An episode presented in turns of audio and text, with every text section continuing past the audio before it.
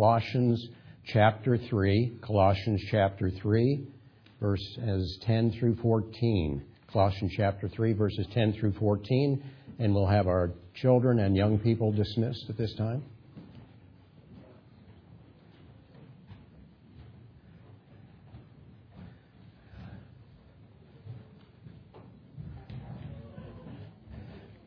Before I forget, there is a new uh, memory chapter, Psalm 49. Uh, there is a sheet on the back table, and uh, that will be beginning this Sunday.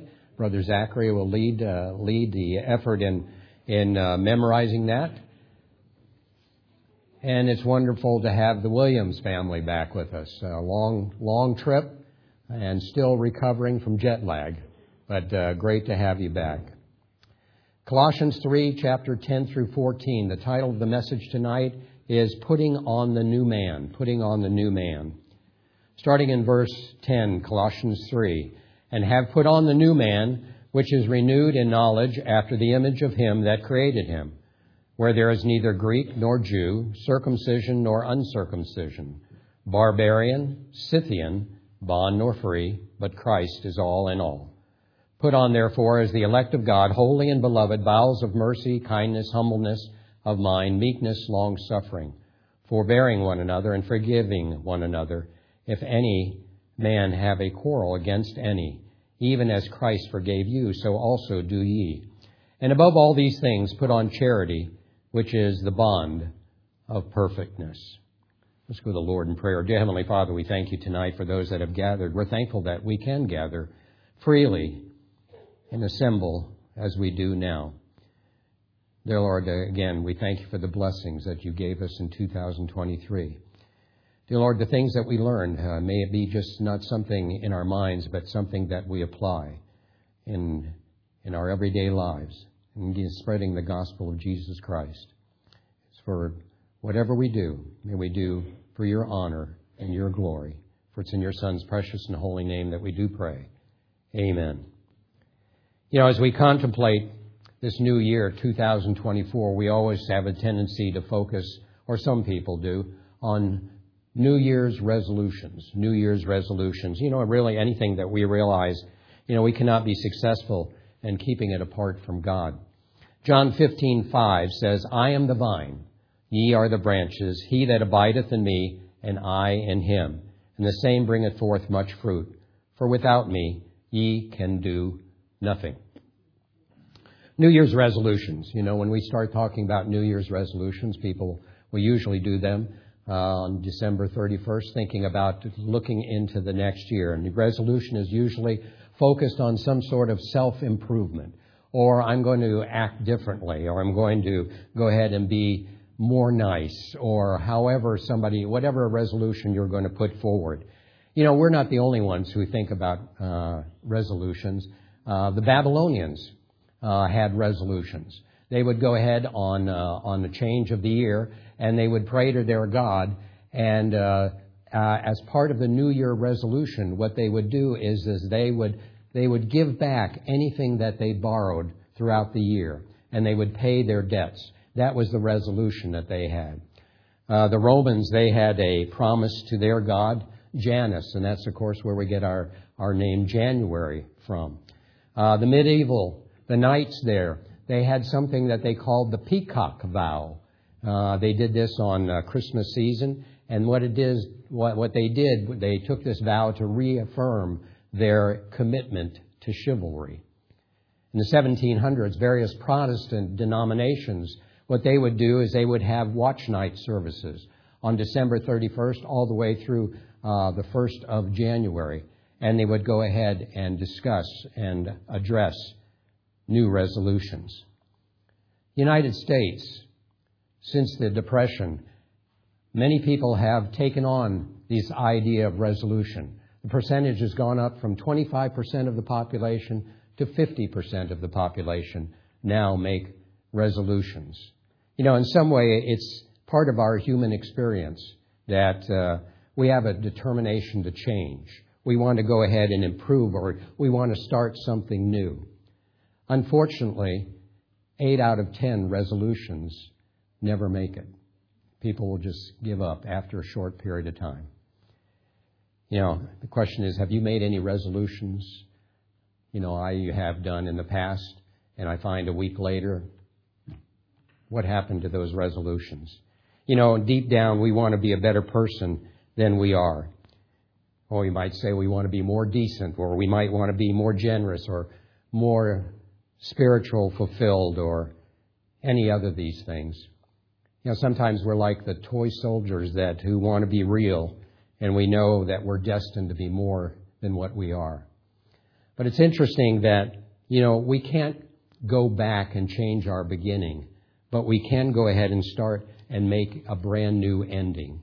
Let me say that again. We, we can't change our beginning, but we can certainly go back and now start a new ending. You know, some of us would say, uh, mm. I sure would like to have a fresh start with my Christian life this year.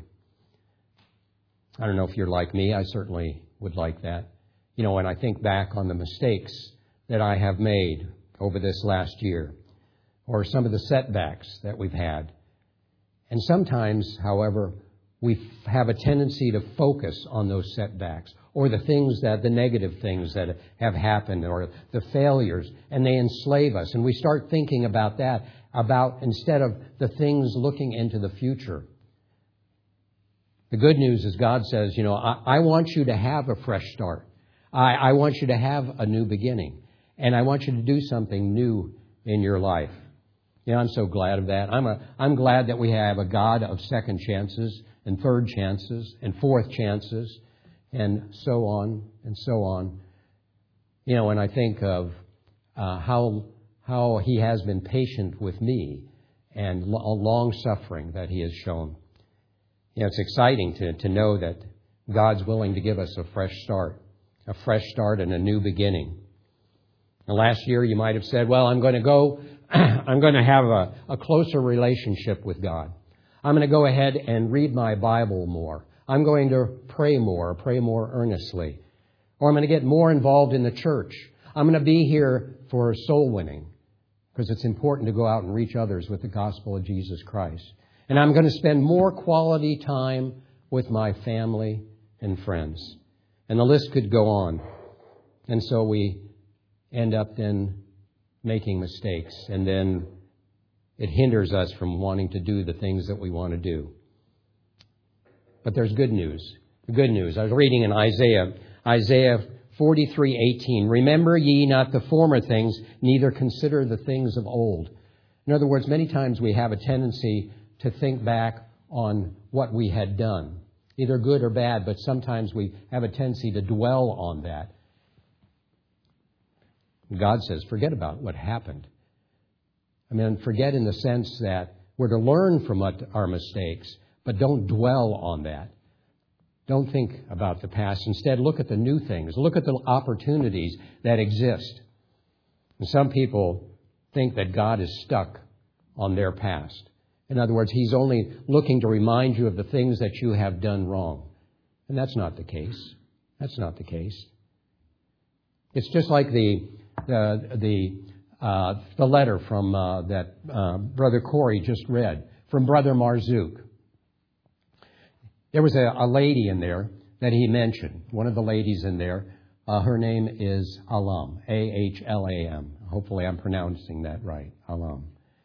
And she had been coming to the church for six months, six months to the church. And she was sat in the, sat in the pews, very quiet, never said anything. And she went to a ladies' meeting. And it was after the ladies' meeting she approached Sister Marzook, said, There's something important I need to, I need to talk to you about. And she started telling Sister Marzook. And here's what she said I am one of the farthest people you can imagine from God but I have been listening to the preaching at church for several months, and I am now full of joy, and I'm changing inside, but I don't know how to explain what I feel. You see, what was happening is she was stuck in the past. She was always thinking about the things of what occurred before, and that was prohibiting her from, from looking ahead. And then she started to experience, she started to listen to the word, and then she started to experience that joy. And Sister Marzook said, I know where you get that joy from. I know where you get that joy from. She talked to her about the source of her newfound joy, Jesus Christ, and talked to her what it meant to be saved. And she prayed that day accepting Christ as her Savior.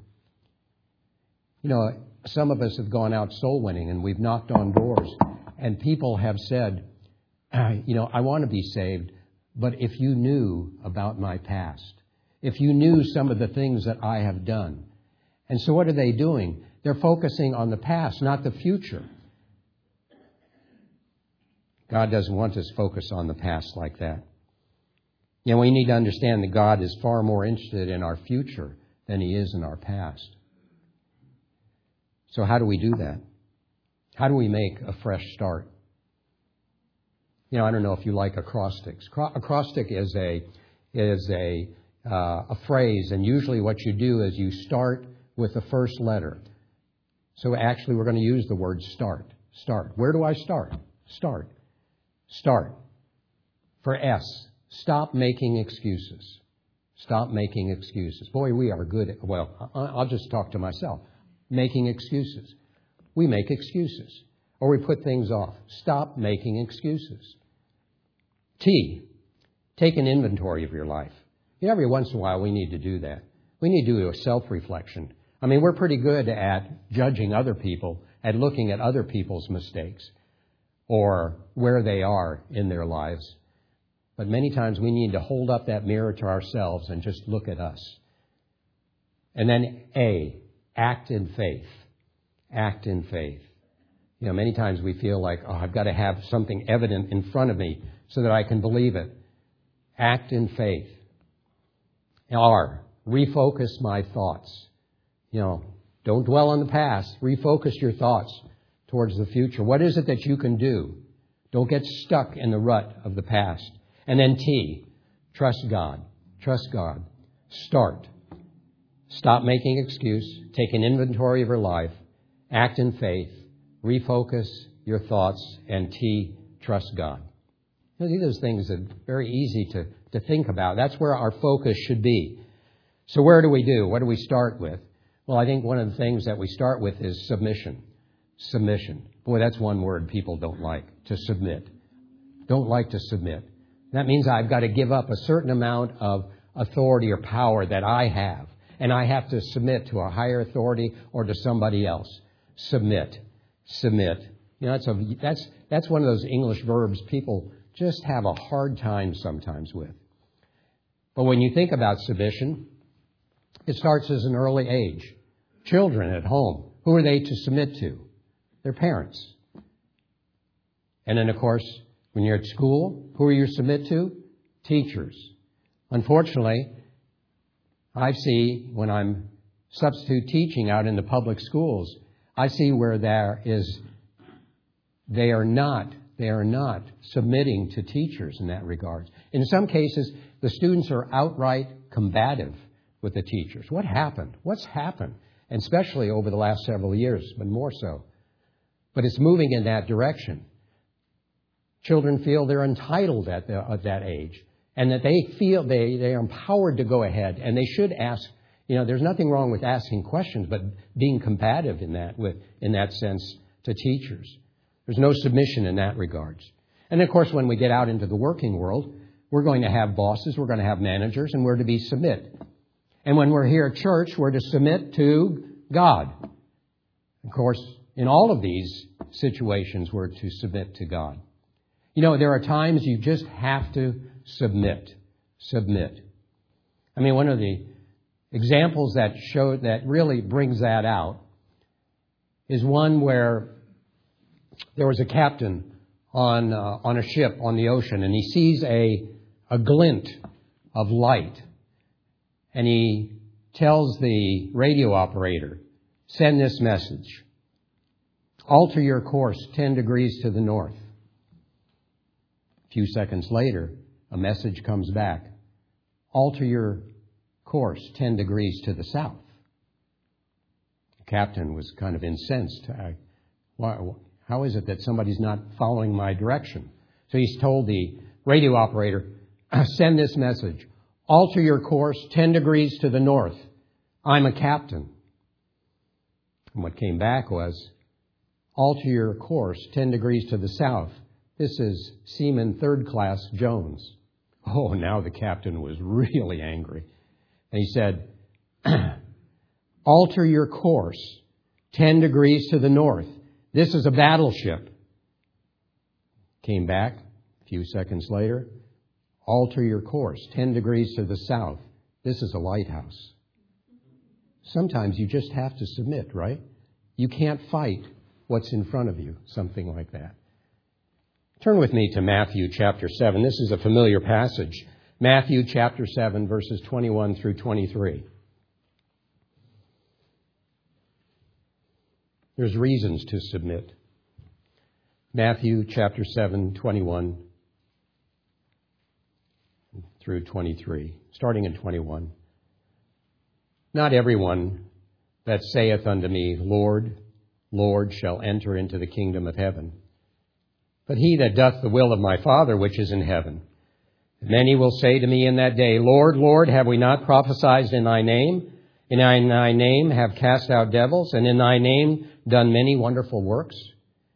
And then will I profess unto them, I never knew you. Depart from me, ye that work iniquity. In other words, those that have not submitted. So how do we submit to God? How do we submit to God? You know, what is, what's required to submit to God?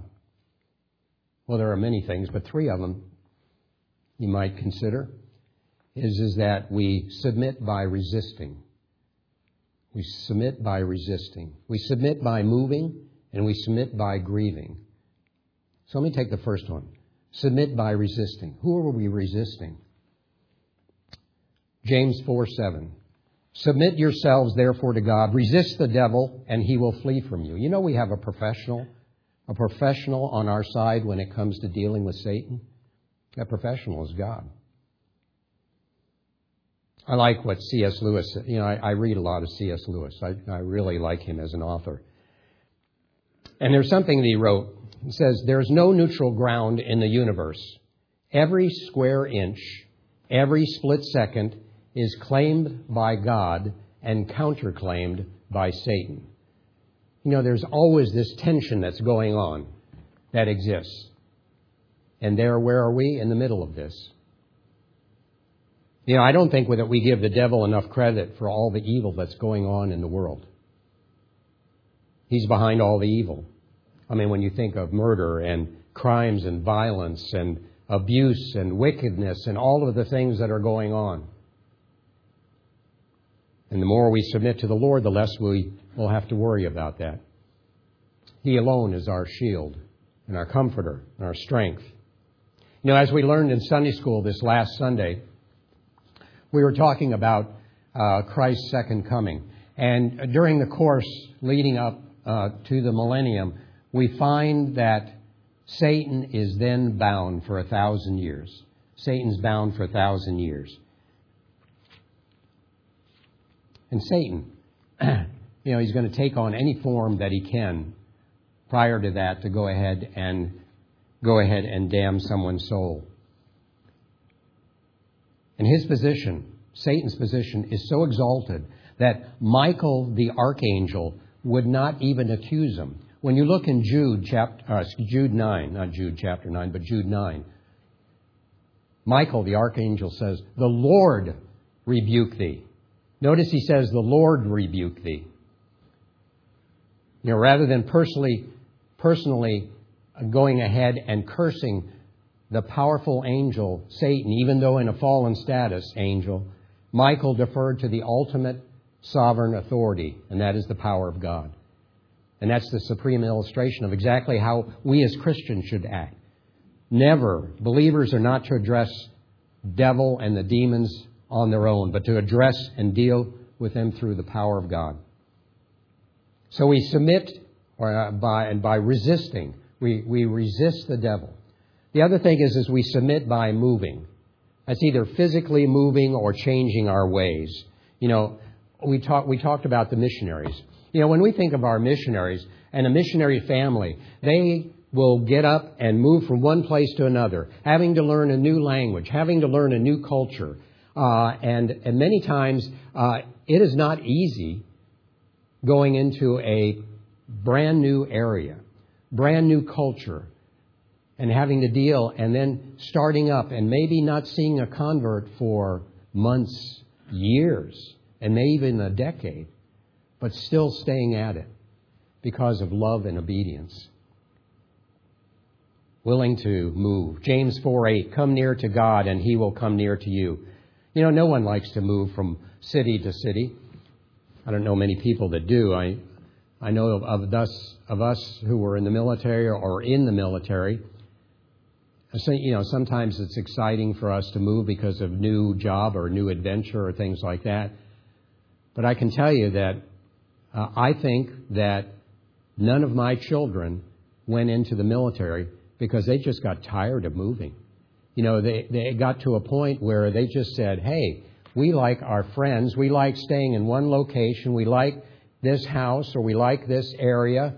And the older they got, the less were the likely that they wanted to move.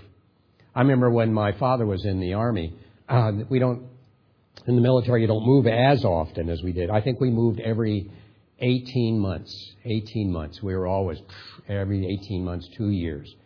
Um, uh, Linda went to 17 different schools in her first 11 years in school. 17 different schools. You know, people just don't like to move. Moving's a pain and it's a lot of work. And moving, but moving from where we are to where God is also is amount of, is, is work, is work from where we are. Because some people don't want to give up where they are. They're satisfied where they are. I like the bubble I'm in. Don't burst that bubble. I'm in that area. I'm in my comfort zone. Now you want me to go outside of that comfort zone. You want me to take on different responsibilities. You want me to take on an authority. You want me to talk to others. Boy, I'm shy. I don't want to talk to others. You know, these are these are things that uh, things that we're to do, and we're we're to move and act. And some people don't want to repent. Some people like what they're doing. Some people are having too much fun in this world to repent. They don't want to give up what they're doing. Again, something I read from C.S. Lewis. There are two kinds of people those who say, God, thy will be done, and those to whom God says, All right then, have it your way. Two different type of people. Thy will be done, or hey, have it your own way, and then suffer the consequences. Forty years ago, Time magazine uh, featured on their cover story a story about five missionaries. Now, I don't know if Time magazine now would ever cover have a cover story of missionaries. I mean, they a lot of those magazines have moved in completely different directions. But 40 years ago, this was in 19, 1982, they covered a story about uh, five missionaries. One of those missionaries was his name was J. Russell Morse. J. Russell Morse and his family. And they had worked on the border of China and Tibet and Burma. And he went back there just before the communists took over central, central and the interior of China. And it wasn't long before the communists came to him and said, hey, come with us.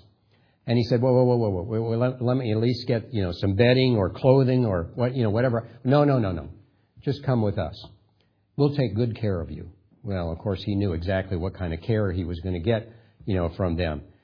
18 months he was in jail, 15 months in solitary confinement. The only light and air was from a small hole in a cell with no windows. Had a straw for bed. They would go ahead and slide one time a day a tray of food through the bottom of the door. He didn't have a Bible. He didn't have books. In fact, they even took away his glasses so he couldn't even see. He couldn't communicate with anybody for 15 months. In his memoirs later on, he says, you know, the only thing that helped me get through my, uh, keep my sanity during that period was the messages or the, the verses that I remember of the Bible or the hymns that I remember singing. And one verse that kept me going, he said, was Philippians 4 6 and 7. Be careful for nothing, but in everything by, by prayer and supplication with thanksgiving. Let your requests be made known unto God. And the peace of God, which passeth all understanding, shall keep your hearts and minds through Christ Jesus.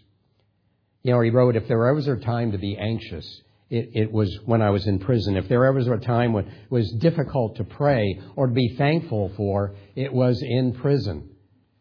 But he said, I kept repeating those words in my mind over and over and over again. You know, when J. Russell Morse came out of prison, he didn't have to be deprogrammed in any way. You see, God gave him the peace that transcends all understanding. So we submit by resisting the devil. We do it by submitting to moving. And we submit by grieving, grieving. James chapter 4, verses 8 through 9. Draw nigh to God, and he will draw nigh to you. Cleanse your hands, ye sinners, and purify your hearts, ye double minded. Be afflicted, which means grieve, and mourn, and weep. Let your laughter be turned to mourning, and your joy to heaviness. Going to talk about washing your hands. I'm not talking about this type of washing your hands. James is talking about a different kind of cleanliness. You know, we need cleansing. Another word for that is purification. True repentance, asking for cleansing. It's a matter of surrendering.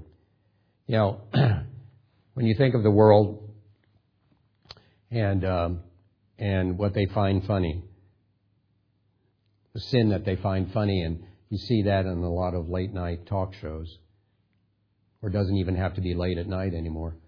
Um, sometimes a person who's really seeking God is really upset. I mean, you can be convicted. Um, and when this grieving that we're talking about here is where you really are horrified or your heart is broken over the direction of that people are going, or maybe yourself are going, or maybe the world is going. That's the grief that we're talking about here. Grieving over sins and grieving over the sins of the world. D.L. Moody, Moody said this. He said, We may easily be too big for God to use, but never too small. God can't use anyone unless they recognize how small and sinful they are. Sometimes our own, we get, we get in our own way, you know, you know our pride, our pride. You know, Um, there's a phrase that says, uh, let go and let God. Um, a couple of years ago, in fact, I think it was maybe two years ago, on Vacation Bible School, you can help me if maybe that's the, the, if the phrase was let go, let God. I think the focus was on Legos. Remember when we were doing that? Let go and let God. Saw that same thing on a bumper sticker. Uh, I picked this rock up. In fact, I picked it up the uh, at Merrifield at the uh, Landscape Center. And I just happened to go through there, and that was just before Vacation Bible School, and we get this. And I was looking through, and I it caught my eye these stones here, and I was looking through that pile of stones, and there was this stone: "Let go and let God." It was just happened to be that of the Vacation Bible School. Let go and let God. You can't read that on here, but it is written on this stone here. Let go and let God. What does that mean? probably means let go of our agendas. Probably, you know, we all have agendas.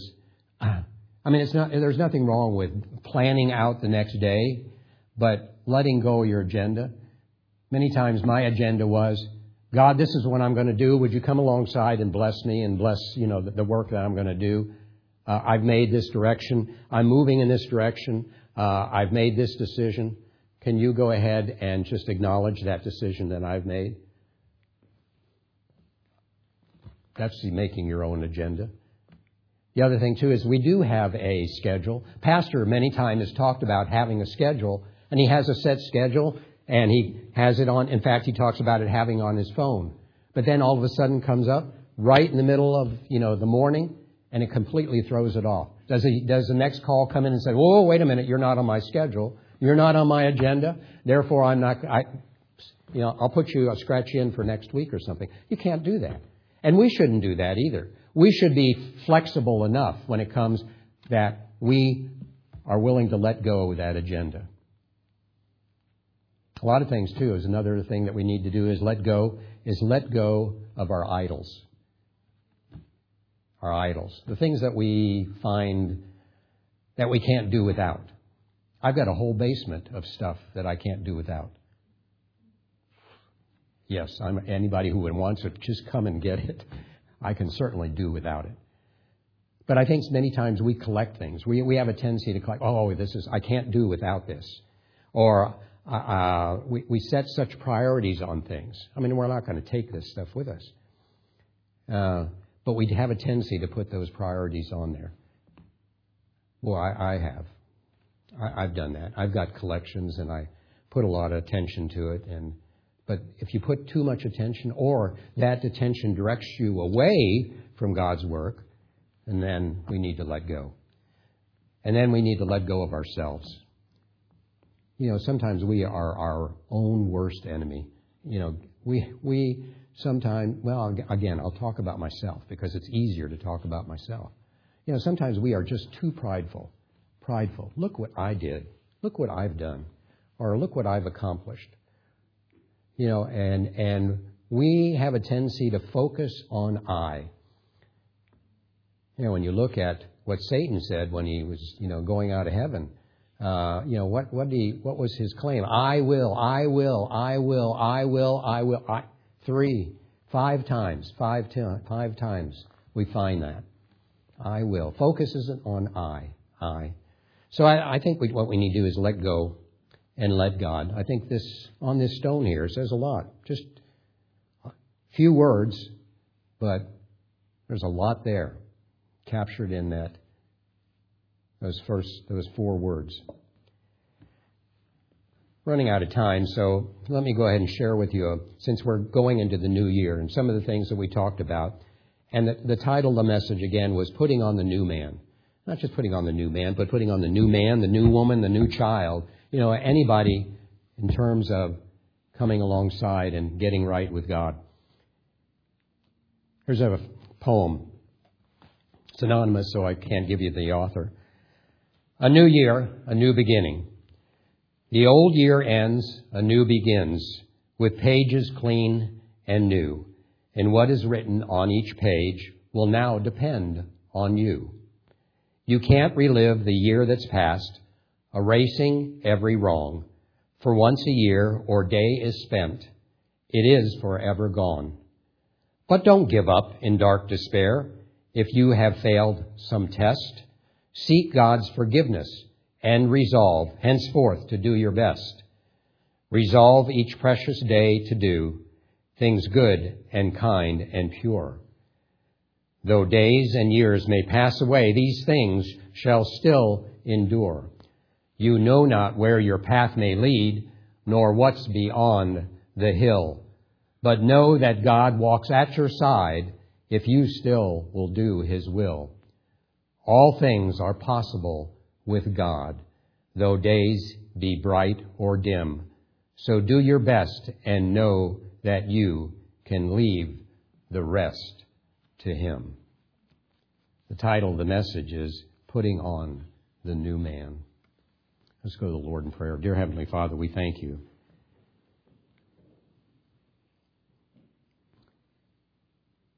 We Thank you, dear Lord, for your patience, your long suffering. When you think about all of the things, the, maybe our, our failures, our setbacks, and the things that we've done wrong. But, dear Lord, you have said, let's move on. Let's put on the new man. Let's do it with your power and the power of the Holy Spirit. Not dwell on the past, but look at this next year. And let's take on resolutions, but not in the form that we have in the past or we think about,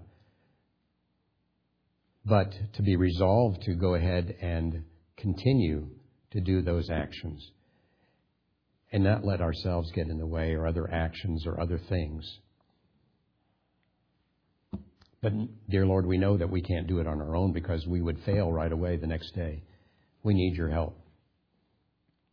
And whether that's conviction or knocking on our head or taking some action or a test or a trial. But, dear Lord, uh, we're thankful. And we can be comforted knowing that you are always there. We can always rely on you. And how comforting that is, dear Lord. So as we look to this next year, dear Lord, we ask for your help. We ask for your, your, your, your wisdom. We ask for grace and mercy. We ask for your love. We ask this in your Son's precious and holy name that we do pray. Amen.